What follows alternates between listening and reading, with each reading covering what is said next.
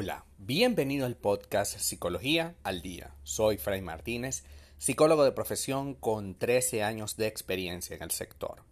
Como pudiste ver en el título de este episodio, hoy vamos a hablar de los conflictos no resueltos en las relaciones de pareja. En anteriores episodios hemos hablado acerca del de el sufrimiento que puede ser para una persona guardar rencor por la situación que vivió en un momento determinado con su pareja. El rencor, a diferencia del dolor causado, es la alimentación de, psicológica del dolor. El sufrimiento, en esencia, es psicológico, no es real. Me explico. Cuando tú tienes un problema con alguien, ¿vale?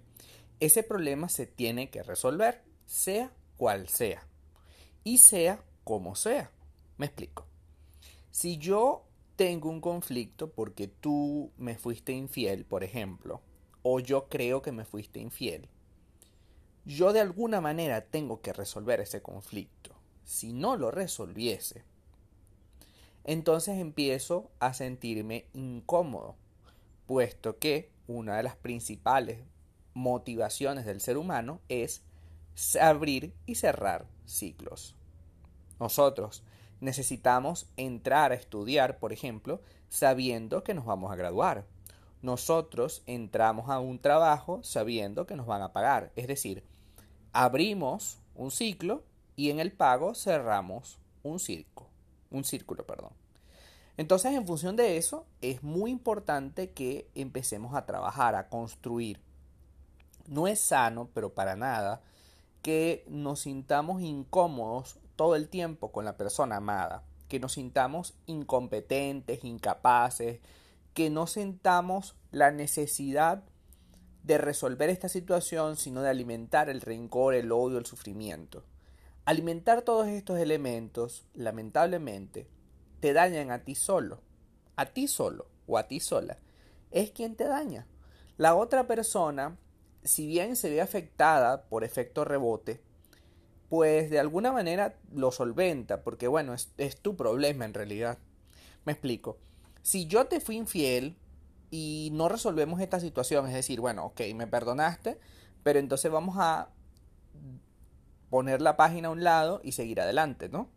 Si no ponemos la página a un lado y seguimos, y seguimos adelante, lo que va a ocurrir es que a cada situación en la que esta persona se vuelve a equivocar porque la naturaleza humana, como dije en el, en el episodio anterior, es así, la naturaleza humana es así, pues lamentablemente vamos a, a quedarnos con un conflicto no resuelto perenne, ¿no? Constante.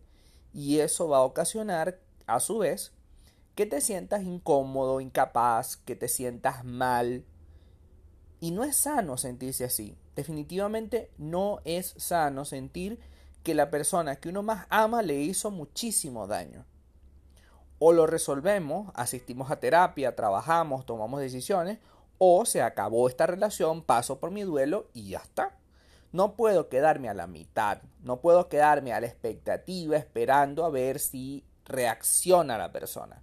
Yo tengo el derecho, el deber de construir la relación que a mí me dé la gana, bajo los términos de la sana convivencia.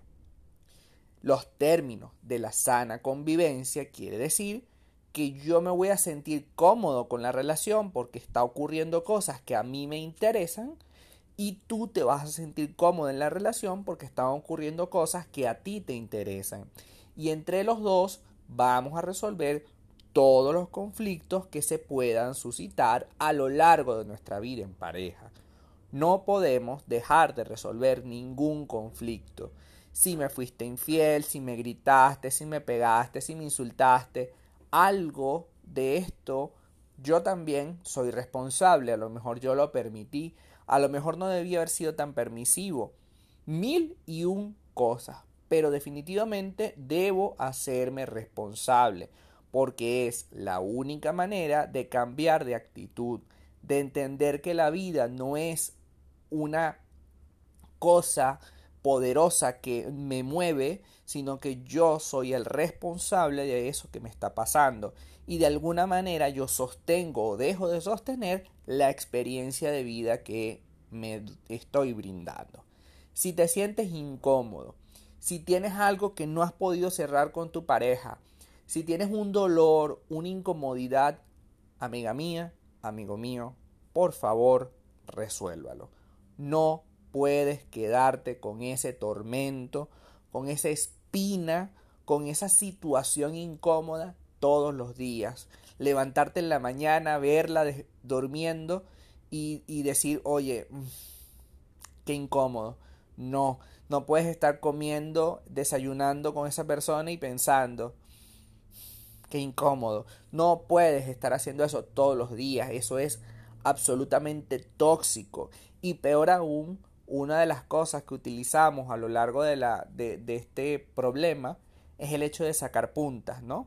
Entonces, mm, cualquier cosa eh, que ocurra, a lo mejor a un tercero, pues tú se lo, se lo recriminas. Como, ah, fulanita, tú sabes que fulanita fue infiel a su marido. Claro, es que las mujeres son así y la atacas. O claro, es que los hombres son así y lo atacas. Así que sostengamos mejores tipos de relaciones, entendamos cómo funcionan y trabajemos para construir y cerrar los ciclos que ahora siguen abiertos. Hasta acá nuestro episodio del día de hoy. Muchísimas gracias por quedarte hasta el final. Si deseas saber más sobre mi contenido, www.fraymartinez.com. Para consultas online, www.fraymartinez.com. Muchísimas gracias y hasta el próximo episodio.